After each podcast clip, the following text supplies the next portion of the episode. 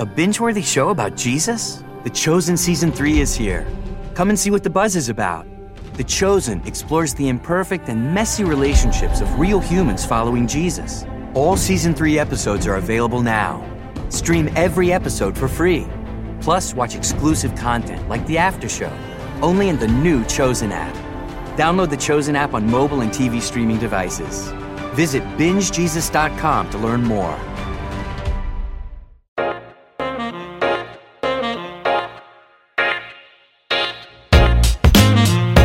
Hello, everyone. My name is Alyssa White, and welcome to the Dear Journal podcast, a podcast where we talk about any and everything and freak out about life together.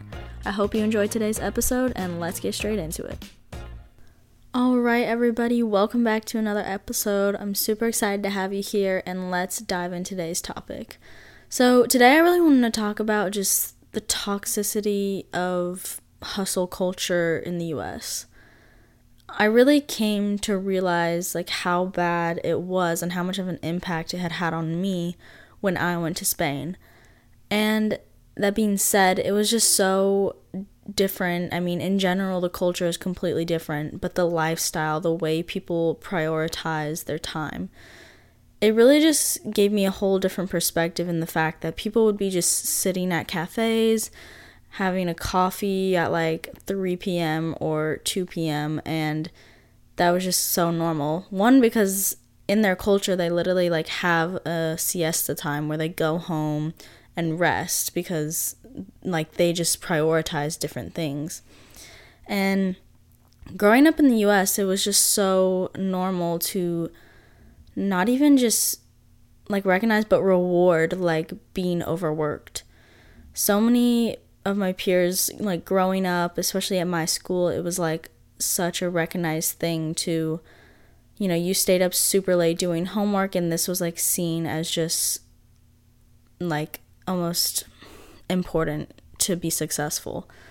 And i really just didn't like that aspect. It was like if i honestly got a good night of sleep and then i went to school the next morning and people were talking about how you know, they were up till 3 a.m. doing homework or something like that. It's like I just didn't feel like I was ever doing enough. And that really translated when I went to Spain and, you know, the lifestyle was so much slower and I had more time to myself to do things that I wouldn't have normally done when I was back at school because I didn't have time. And yet, I just never felt like I was doing enough because I had time and options to really like do things that I cared about. And that being said, it was just so different and it made me really reflect on the US in that way and why it's so pushed to be productive all the time. And the thing is, I think it's so counterproductive at the same time because when you're overworking, you get burnt out. You don't enjoy what you're doing anymore. And I think that was a really big example, especially in sports. So, growing up, it was like, so many of my teammates. They played their sport throughout high school and then when they got to the end of high school they no longer wanted to play in college because they had been you know staying up late with practice and homework since they were younger and it was just it was burnout. You know they didn't enjoy what they did anymore and it was really sad to see to be honest. And i think in so many ways growing up in the US you just lose a lot of what's important because there's the priorities are so different. You can't really prioritize like taking time for yourself, reading, you know, doing like smaller things or just spending time with people. It's really like if you're not doing something that would later benefit your career or anything like that, it's just seen as a waste of time. And that can just be very like detrimental to your mental health when you're not necessarily in a place to be doing things that can help you later on. But at the end of the day, if you're constantly working in that kind of toxic environment, it takes a toll on your mind and your body. And I think it stunts you creatively too. There's a lot of just downsides, I think, to overworking, obviously. But it's also not that obvious because it's not really like addressed today. It's rewarded, in fact. And I remember talking about this in my AP Lang class in high school, and like the gig economy, like doing all of those things where, you know, your time, you're leveraging your time and that's all you have to really like that's important and that you get use out of and will be paid for. And so when everything is measured by time, it's like that's all you can really put into it to get something out. And I think it's just sad because we really like lose what is important to us. We lose that time to spend with people that we care about. Because at the end of the day, you're not really going to remember those nights that you stayed up late working on your computer. You're going to remember the time you spent with the people you love and those memories that you make with them. I remember watching these videos that I saw on either Instagram or TikTok, and it was just like people going up to older people and asking, you know, like if you could give advice to any of the younger people out there, like what would you say about like what you would have done differently with your life? And you didn't hear, oh, you know, I wish I worked harder, I wish I stayed up later, like working on this and pursuing, you know, my career. It was, you know, that they wish they spent more time with the people they loved and really like focused on those memories and creating those just kind of times together. I think it's really sad when you look back and all you did was work, right? Like that's not a very well balanced life. And that's what we really lose in all of this is you can completely go for your goals and I'm not saying don't do that, you know. Being driven is a great thing. But I think especially in the US it's taken to a whole nother degree to where you're really just not balancing your life well.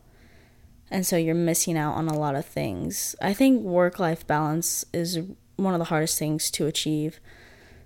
But I do think that kind of Europe in general just kind of does it in a better way because it's not so like pressured to be this millionaire or have like such a tremendous amount of success. Like success to them is, you know, having a comfortable lifestyle. Here it's like if you're not super rich, then you failed some way in life. And I just don't think that's true. And I think in a lot of ways, when you're continuously trying to strive for more, while it is good, you also miss out on like what you have because you're not actually appreciating the moment now because you're con- constantly focused on the future and what you could be doing to produce a better outcome, right?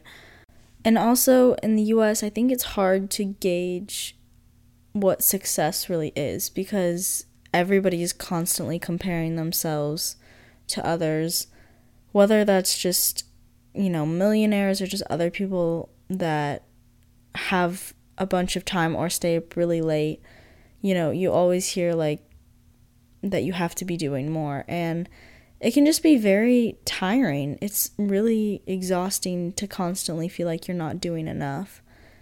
And I really wish that other people got to kind of experience the way that other people live and appreciate a different style of life because it doesn't have to necessarily be that way. You know, you choose how you prioritize your time and what you do with it.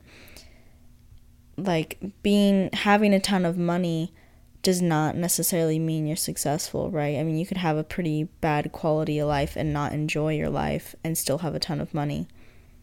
So I think it's really just what you prioritize and how you want to look back on your life.